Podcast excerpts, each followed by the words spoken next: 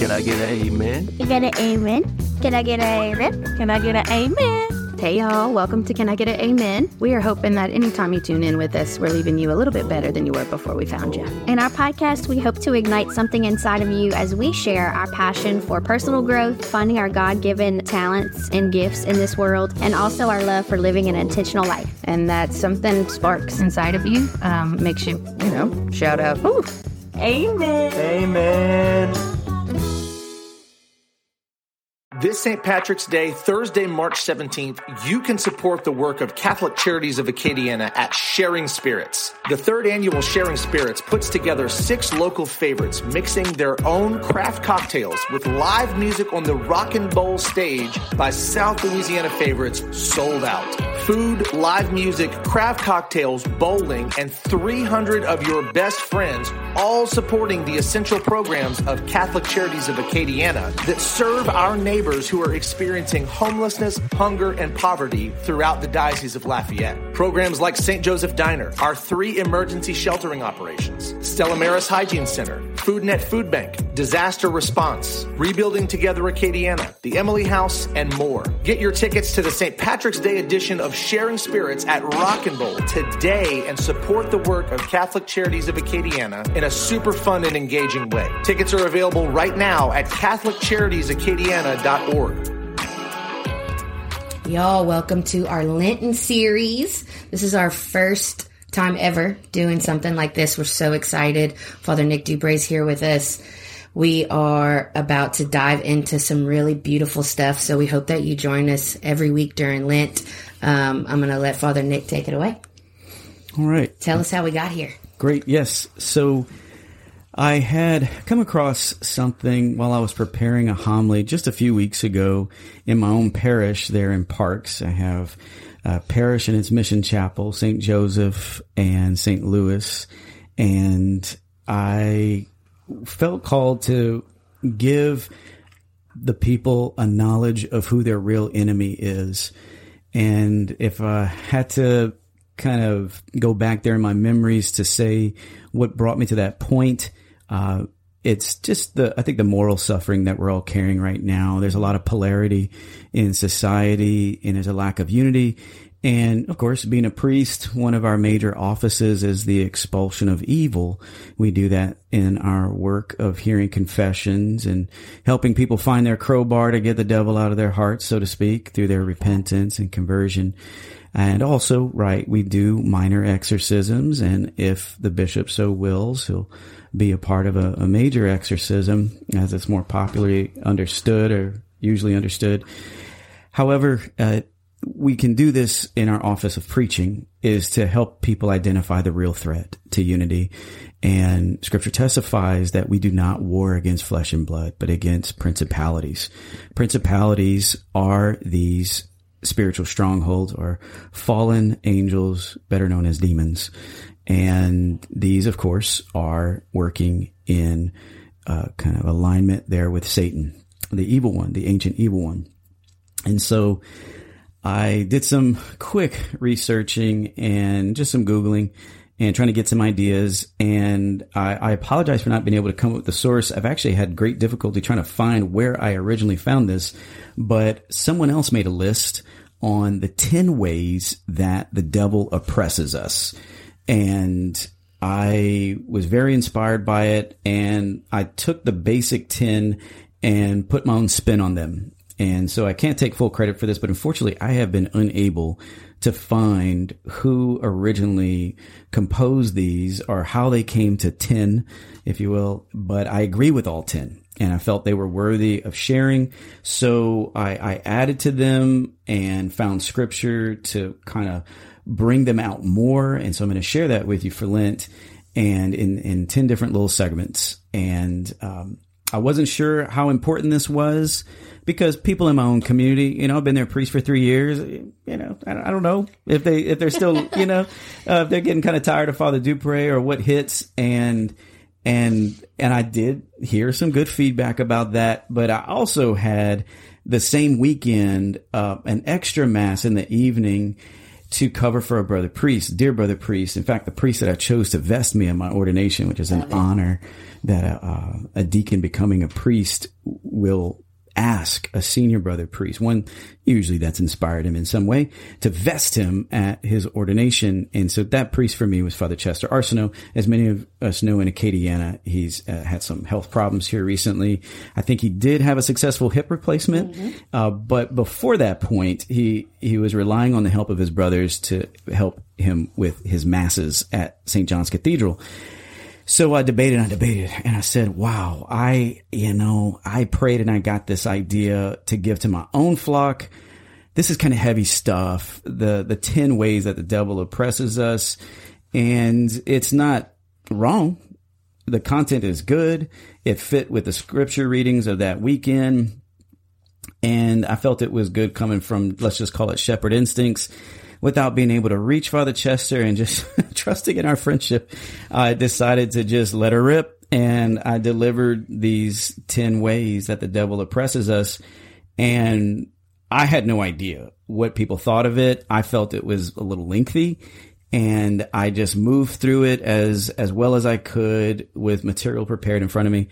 It wasn't until I processed out and got to, you know, outside the main doors of the church that people were coming up and saying, we need a copy. We need a copy. So I was like, oh, well, that's great. So I said, well, look, I, you know, I'll put it out there on my Facebook page. Uh, uh, you know, I'm on Messenger if, if you want it that way, whatever.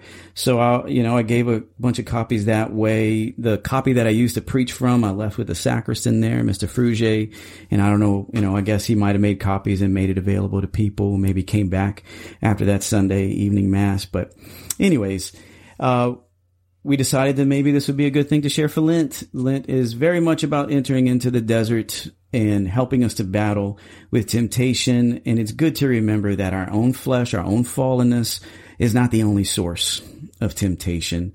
And also going back to the original point that I felt needed to be made was to remind people that we are not each other's enemy. You know, scripture says, owe nothing to anyone but to love one another.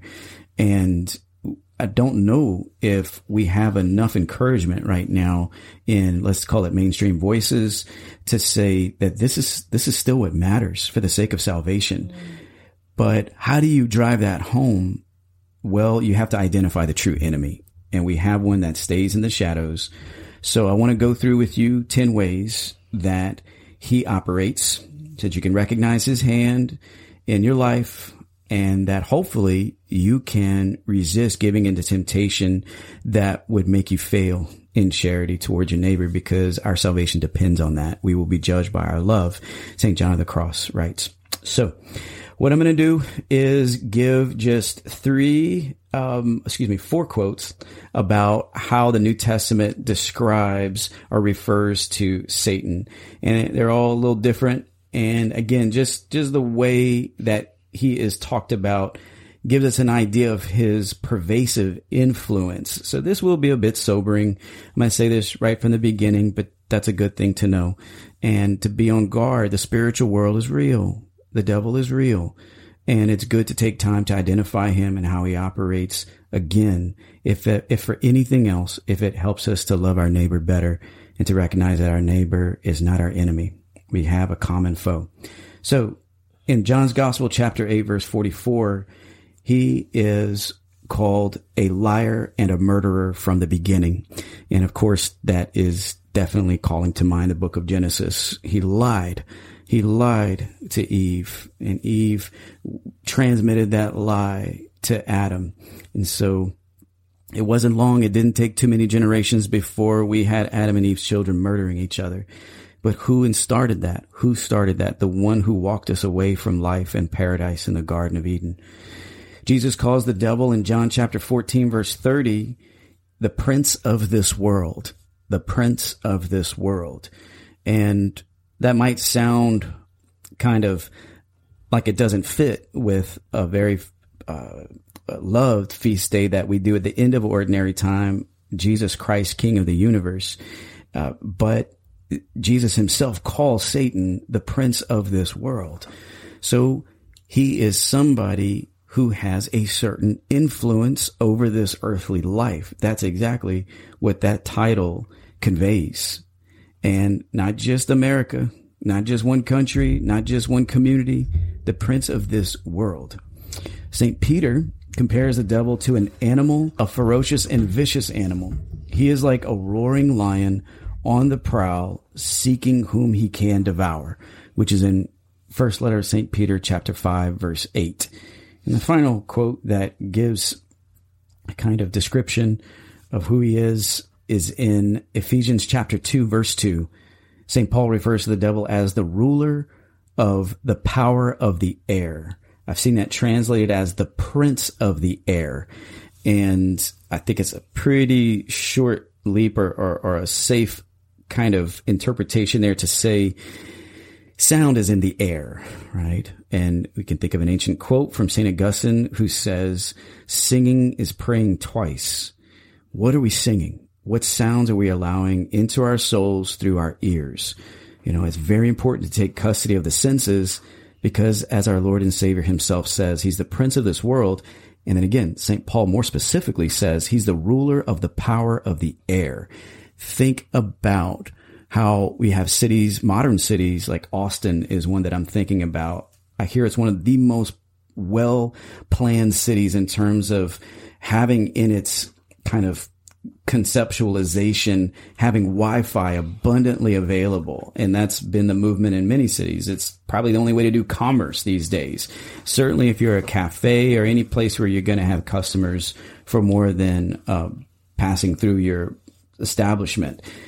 Internet is everywhere. Sound is everywhere. Music has never been more easily accessible. You know, 10, 11 bucks a month. You've got Spotify premium and you can listen to all kinds of sounds, right? And sound is a particular movement by a particular frequency of air.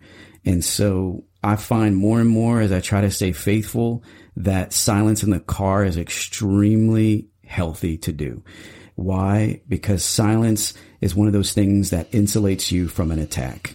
I, am convinced. It sounds like language for combat, but when you have someone who has that much of a pervasive influence, it's very important to guard your soul.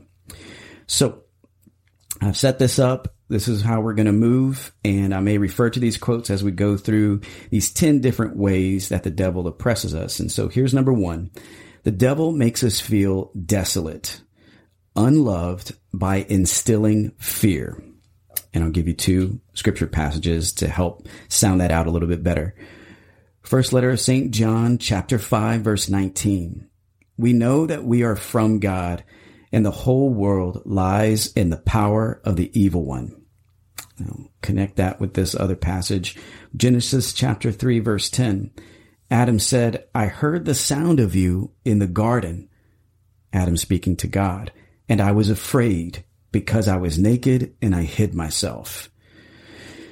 And so what kind of power does the evil one have? Because scripture says that the whole world lies in the power of the evil one. And why choose this passage from way back in the first book of the Bible, Genesis, from the very fall of humanity, the beginning? Because he mainly moves by instilling groundless, irrational fear. And you see how groundless and irrational is, most especially in Adam and Eve. They were in harmony with God. They knew he was present, but they had no cause for fear. And now he sees himself in a different way. He says, I was naked and I hid myself. Fear makes you do very stupid, regrettable things. Adam, how in the world can you hide yourself from God? You have to ask. and so this is how fear works. It gets you to do things that make no sense and could be just a function of age. Could be just dealing with souls. Could be just going through the last two years of wondering if people have lost their minds. But I believe that it is through a stirring up of fear from the evil one. And so there is also some other layers of that. Okay. Uh, fear that we have to be noticed by others in real life or on social media to be considered important. And we know if I highly recommend a documentary on Netflix called The Social Dilemma. You should watch it, maybe record it while you have a chance. It took some risks to put the information out there. It's solid. I even generated our last Lenten mission from that documentary because it exposed some of the very operations of the evil one in that people are being driven to seek the approval of fellow sinners more so than being concerned with the love of God and how much God loves them and cares for them.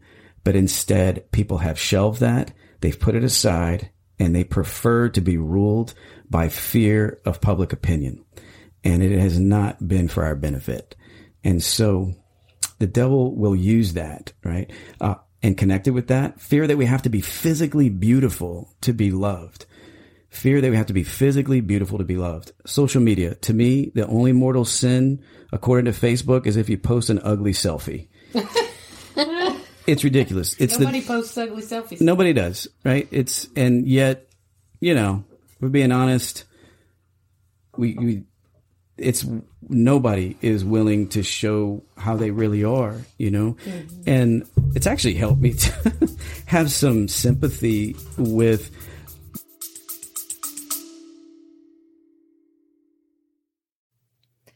The sacredness of a woman's influence.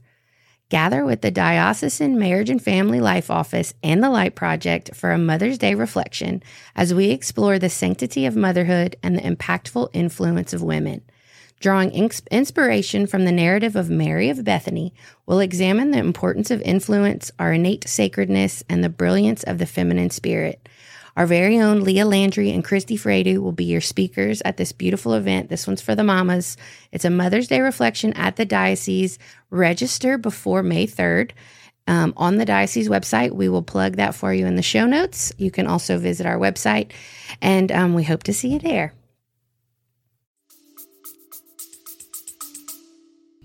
Certain positions about uh, body shaming. I felt like it was too complicated to even try to invest in to understand um, why there were these new movements in different uh, models, right? Uh, you know, they have models of all kinds of different shapes and sizes, and they're getting celebrated. And at first, I was like, is it okay to have an ideal for human physical perfection? I, I thought we were complicating things for nothing. But on the other hand, maybe they're dealing with the discouragement from Satan. Mm. Maybe, sure, they need to find a better sense of their dignity beyond the physical, but maybe that's their way of coping with it because Satan has told them they're worthless unless they are physically perfect, you know, and that's, that's from the evil one, right? How many lepers did Christ touch, right? He did. And uh, if we don't see leprosy now, are there leper colonies today? Yes, in our very state of Louisiana, as a matter of fact. But leprosy full blown, you will lose limbs. Your nose can literally fall off your face. I mean, Christ touched them. Christ loved them. He made no distinction based on physical perfection. Satan would have you think otherwise. You're only valuable. You're only lovable if you're physically beautiful or perfect to your own ideal or others. Fear that we have to accomplish great things or be publicly awarded to be considered valuable only if I publish, only if I get the college degree, uh, only if I am recognized for some kind of an achievement am I considered worthy of love. And to me, I think there's a little bit of that with the strong push and emotional weight that a lot of our youth feel that perhaps don't feel called or don't even experience or have never experienced, even worse, a sense of happiness and peace and contentment with being a student, right? And people have different learning styles, but there are some who perhaps they're among the minority in their family that never got a college degree and they'll perhaps compare themselves you know, to their siblings or to other, maybe older generations in the family. And not everybody's called to that. Not everybody's called to some recognizable achievement, something you can hang in a frame behind glass on a wall as if it is some testimony to how lovable you are. And so great accomplishments are not required for your dignity.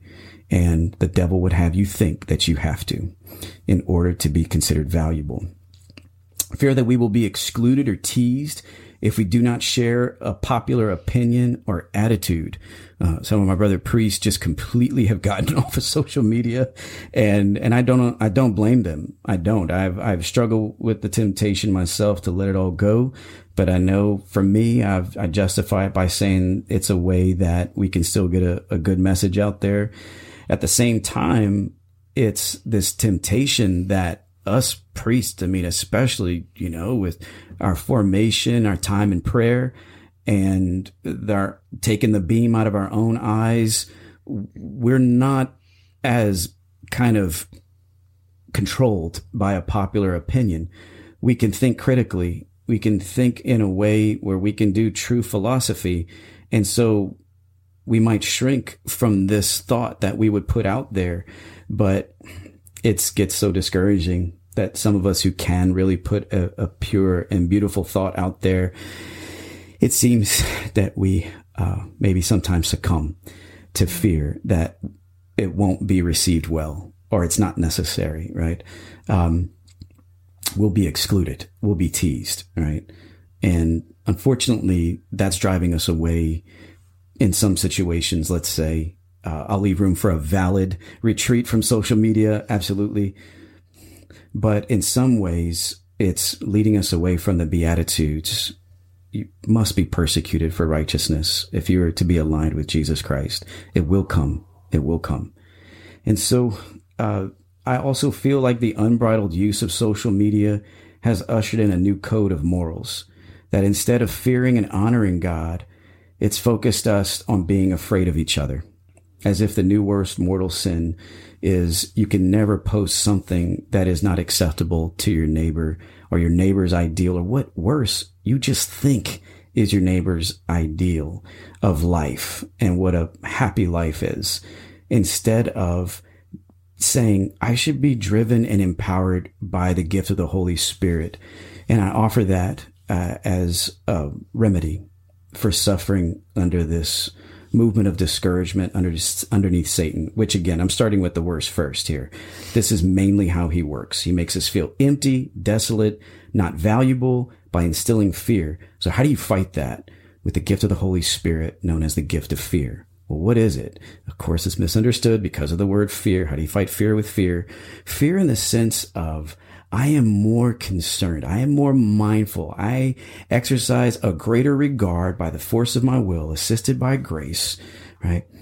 Of being more afraid of displeasing the Lord, who is always ha- always has his eye on me. He is always seeing me in his son. I've been baptized into his son.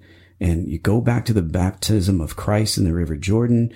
This is my beloved son. I am pleased with him.